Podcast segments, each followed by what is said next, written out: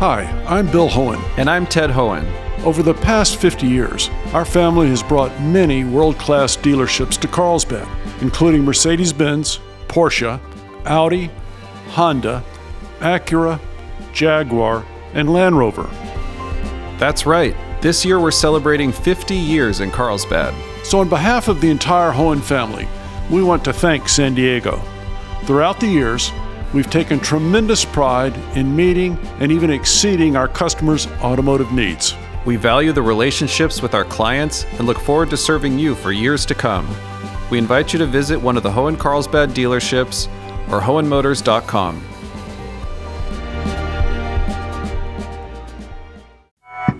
The legality of new vaccine and testing mandates in the workplace. In total, the vaccine requirements in my plan will affect about 100 million Americans. I'm Jade Hindman. This is KPBS Midday Edition.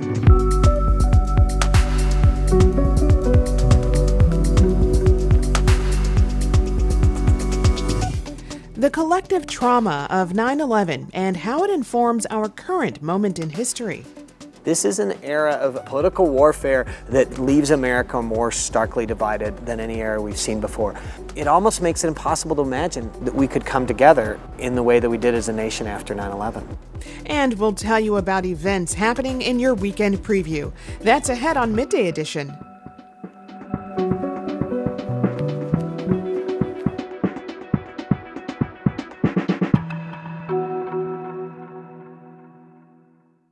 KPBS On Demand is supported by the Museum of Contemporary Art San Diego, offering visitors to the La Jolla campus special exhibitions, collection galleries, coastal vistas, seaside dining, and more. MCASD.org.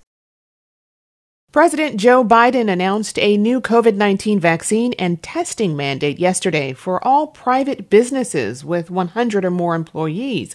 The new mandate has sparked controversy across the nation and locally. Some are even threatening to sue the Biden administration over it. Joining me is Dan Eaton, legal analyst and partner at the San Diego firm of Seltzer, Caplan, McMahon, and Vitek. Dan, welcome. Good to be with you again, Jade. So, how do you see Biden's announcement yesterday signaling a shift in the legal fight over pandemic mandates? Well, that's what it is, though, Jade. I think you used exactly the right word, which is shift, because what it does is it expresses a degree of frustration. And he's clearly testing his authority with respect to mandating vaccination to the very limits of what he perceives to be his uh, executive authority as president of the United States. It's not clear if he has gone too far, but we'll see soon enough. Why do you think President Joe Biden announced this mandate now and not sooner in the pandemic? Well, because I think he was cognizant of the fact that we are a very polarized country at this point. He's aware of the large number of resistors to vaccination. And I, I think that he wanted to proceed cautiously. That's his reputation. But at some point, he is saying we are in a public health crisis. We have the means to defeat that crisis. Enough is enough. And he said, uh, Our patience is wearing thin. I think he used uh, almost those exact words in his press conference yesterday, at which, interestingly, he declined to take any questions. Among the opposition to this are some employers. Why are they against this new mandate? Well, because uh, a mandate is, uh, first of all, it's not strictly speaking, when you're talking about the private employers of 100 or more, it's not strictly speaking a mandate, unlike like with the federal workforce and federal contractor employees. Uh, with respect to uh, the private employers uh, of 100 or more, it is mandate or uh, test or, or, or, require a weekly testing. But in any event, employers are resisting this because they realize that, just as I said about a polarized country, they're dealing with polarized workforces. And we're in a very tight labor market. And guess what? Some people are going to quit over this. And uh, that is a problem in a tight labor market where it's very hard to get people, and it may affect uh, morale. That's why I think employers are so concerned. So, is the new mandate legal in the workplace, and do workers have rights to not get the vaccine?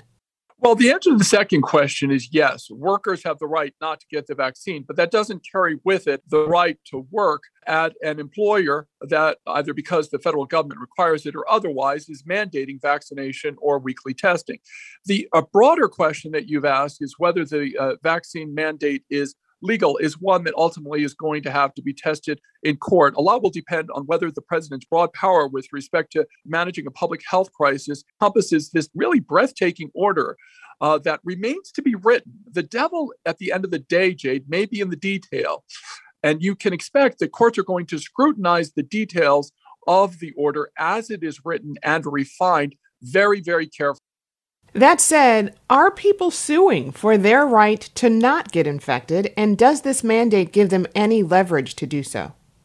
So the fact is that employers have a broad responsibility to maintain a safe and healthful workplace. And what's driving this mandate is indeed uh, to try to maintain a safe and healthful workplace. Whether vaccinated employees have the right to sue, in effect, to require vaccination is pretty dubious. I, I doubt that very much. Where you're going to see lawsuits are from people and states, by the way, who are uh, resisting this broad federal mandate. So, how will these mandates be enforced? Well, the uh, enforcement mechanism will come from, among other things, the uh, Federal Occupational Safety and Health Administration, among other things. And ultimately, they may be enforced uh, in the uh, courts by suing for noncompliance by these uh, safety administrators and so forth. So that's where you're going to see the enforcement mechanism. But the bottom line is that, as with all laws, so much depends on voluntary compliance. There simply aren't enough regulators to enforce it with respect to every pocket of resistance. A lot of what the president has done is, in effect, to uh, deputize employers to join with him in trying to get a much broader uh, level of vaccination than we have right now because frankly we seem to be stuck at around 60 or 70 percent and that's just not good enough to defeat a pandemic that has been moving faster than the speed of law can a business get fined for not enforcing the mandates Sure, they could. Once those rules go into effect, uh, you can be fined for not complying with uh, occupational safety and health administration regulations. And those fines can be very serious. So there is definitely a stick. We're done, said President Biden, with carrots and pleading. Uh, now is the time he is saying uh, to uh, mandate. And mandates mean that there are consequences, whether you're talking about a business being fined or a worker being subject to discipline, up to and including termination for declining to get vaccinated or subject to weekly testing when we're talking about the uh, private workforce of 100 or more employees. The Republican National Committee announced yesterday that they plan to sue the Biden administration over the new COVID 19 vaccine and testing mandate. Uh, tell us a little bit more about that. Well, that's not a surprise at all because it's basically, uh, I suspect that the argument is going to be that he has exceeded his authority, that mandatory vaccination, particularly when you're talking about private employers of 100 or more employees, separate and apart from uh, fed, uh, federal government as an employer or employees of federal contractors, that tends to be a state issue. It's part of their broad, what are called police powers, meaning their regulatory authority. And it's not clear that the federal government, even with the statutes as broadly as they are written, encompass this the sweeping order that the president seems to have in mind. Uh, they're going to have to look very closely at the details of the order before they sue, because right now all we have is a press conference and an outline and, and some details. But ultimately, courts are going to look at this very closely. And courts, even though, of course, they're in this uh, with the rest of us, are ultimately going to realize what the Supreme Court has said, which is that even in the midst of a pandemic, the Constitution and federal law are not suspended. I've been speaking with Dan Eaton, legal analyst and partner at the San Diego firm of Seltzer Caplan, McMahon, and Vitek. Dan, thank you so much for joining us. Good to be with you, Jade.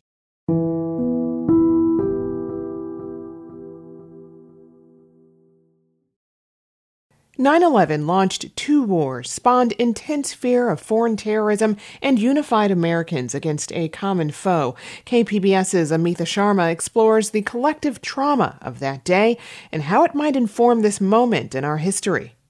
First came clues that horror was on its march that September 11th morning 20 years ago. The cockpit is not answering their phone. Our number one has been staffed and our five has been staffed Then disbelief and shock as the first World Trade Center tower was hit by a plane hijacked by Al Qaeda terrorists. When the scope of the attack came into view, there was sadness, anger, and a warning by then President George W. Bush that America was ready for retribution. The search is underway for those who are behind these evil acts. I've directed the full resources of our intelligence and law enforcement communities to find those responsible and to bring them to justice. I think the thing that left America so shaken and left me so shaken about 9 11 was not just this horrendous loss of life that we all watched live on TV, but where it happened, right? It, it, happened on American soil. UC San Diego political science professor Thad Kousser says the collective trauma bonded the country. It brought people across political divides together. In many ways, he says our collective response to that day showed our resilience. Americans felt more united and more like citizens of a country that had, you know, sure brought together by this shared trauma. But that sense of collective action, of all in it togetherness, has been elusive during this pandemic. Even though COVID has killed more than 650,000 Americans, and even though the pandemic has been a much more collective experience with school and work closures and people getting sick and dying. If you look just purely at the numbers, right, we had more people die during many single days of the winter surge than died in all of the September 11th attacks combined. Kousser says the contrast in reaction exposes a difference between who we were then and who we are now. He says we're in an era of hyper political polarization. This is an era of political warfare that leaves America more starkly divided than any era we've seen before it almost makes it impossible to imagine that we could come together in the way that we did as a nation after 9 11. UC Irvine psychologist Roxane Cohen Silver says another reason 9 11 unified Americans is because the threat was foreign. Those bad people did something to us. Now, you know, we're all perpetrators of the infection. America is fractured today, even though the threat is far bigger. Another reason, says Silver, is because we've lived through trauma after trauma after trauma over the last 20 years. The mass shootings, climate driven weather catastrophes, the political scandals of former President Donald Trump's administration, the killing of George Floyd, the January 6th insurrection, and of course, the pandemic. She says at some level, people are exhausted. People do become numb to the numbers, but I don't think we became numb to the tragedy. The cascade of tragedies has changed how we view 9 11 today, says Kousser. It may be easy to look back and say, really, that puny event? But on the other hand, 9 11 wasn't just one day right? It set in place a series of things. The war in Afghanistan, our longest war, the war in Iraq. He says as we commemorate the 20th anniversary of 9 11, the country might take a lesson from the unity back then, however brief, to navigate its current divide. It's an opportunity to remember why everyone made those sacrifices, what brought people together at that time, and think about whether some of the things that we're facing today, whether these are traumas on that scale, and whether we can get over some of the differences in how we want to lead our daily lives, whether we want to wear a mask, all of those things, get through that, back to that renewed sense of joint purpose. Amita Sharma, KPBS News.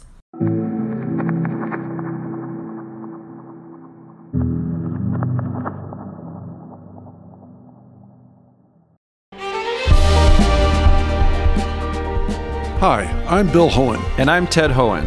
Over the past 50 years, our family has brought many world class dealerships to Carlsbad, including Mercedes Benz, Porsche, Audi, Honda, Acura, Jaguar, and Land Rover. That's right. This year we're celebrating 50 years in Carlsbad. So, on behalf of the entire Hoehn family, we want to thank San Diego. Throughout the years, We've taken tremendous pride in meeting and even exceeding our customers' automotive needs.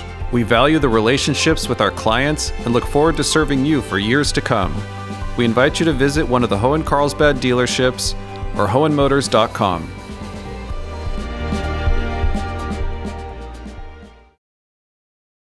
You're listening to KPBS Midday Edition. I'm Jade Hindman. This weekend, there are plenty of ways to get your arts fix, including through a world premiere musical, dance in a museum, and a region wide celebration of all things design. Joining me with all the details is KPBS arts editor and producer Julia Dixon Evans. Julia, welcome. Hi, Jade. Thanks for having me. So, the second annual San Diego Design Week is underway, and there are dozens of programs, installations, tours, panels, and exhibitions, uh, whether in person or online, to really choose from. And these are all over the spectrum of design disciplines. Uh, so, Julia, can you give us a little overview and then help us narrow it down with some programs on your radar? Yeah, and and this will barely scratch the surface here, but one of the best places to start are Design Week's collections that they have. They're little curated packages of events. There's one that's all walking tours or one that's all cycling tours. Uh, there's a virtual design in Mexico collection. There's one that has all of the food and culinary type design events as well. Some of the standouts for me are from the arts section. There are Mingei architecture tours twice daily over the weekend um, with some of the architects involved with that renovation. There's a beer can design show outside Societe Brewing this weekend. There's a City Heights made fashion show at Fair at 44. That's on Saturday. And then you can also catch a walking art tour um, that starts at Quint in La Jolla. And another on my radar is artist Chitra Gopalakrishnan's augmented reality exhibition. This is on view at two places. It's at You Belong Here, which is in City Heights, and Hill Street Country Club in Oceanside. And these are animations that she's programmed to appear in the window uh, and kind of trigger an audio narrative on your phone. There are stories that she recorded from trans women affiliated with the House of Resilience and I asked Gopalakrishnan about the way augmented reality is being used in design right now and what it can mean for access. Augmented reality transforms your mobile device into something powerful to create a super immersive experience anywhere, even outside quote unquote art spaces, and to turn anything mundane into something extraordinary and magical. I see it as a tool with immense potential to harness empathy we think of futuristic technology as being cold and isolating, but what if we use this to empathize more? To step into my shoes or to literally see through my eyes as I navigate this world.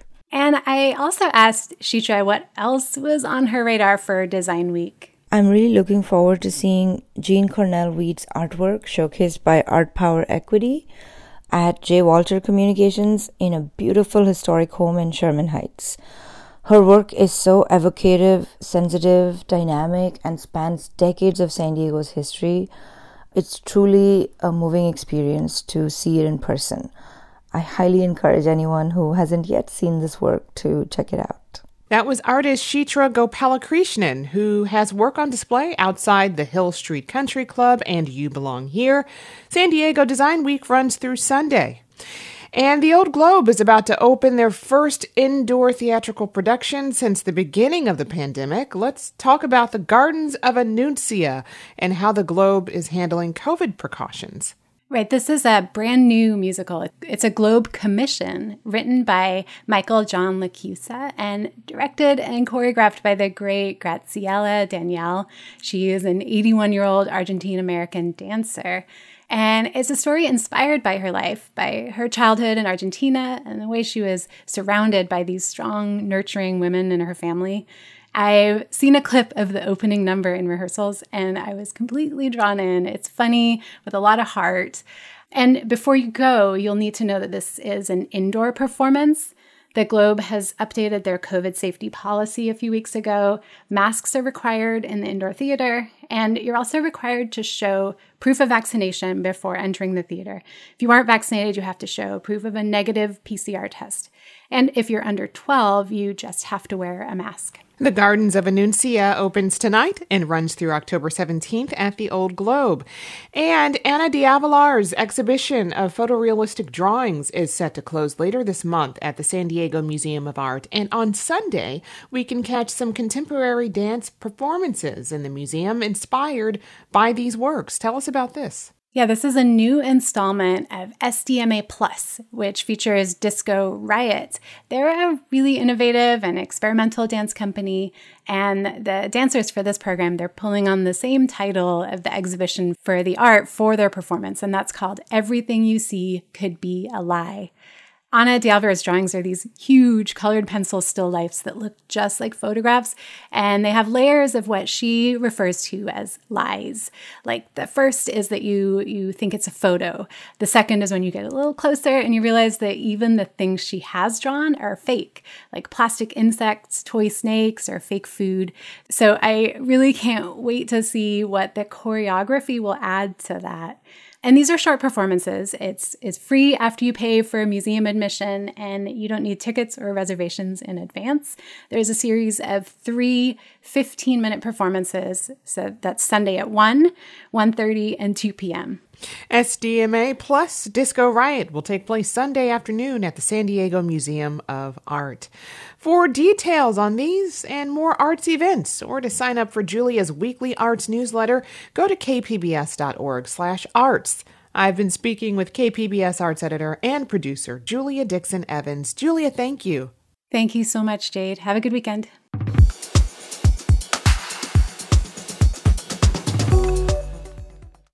KPBS On Demand is supported by Under the Sun Foundation, presenting the Candlewood Arts Festival in Borrego Springs, featuring temporary public art projects that engage community and place. March 23rd. More at candlewoodartsfestival.org.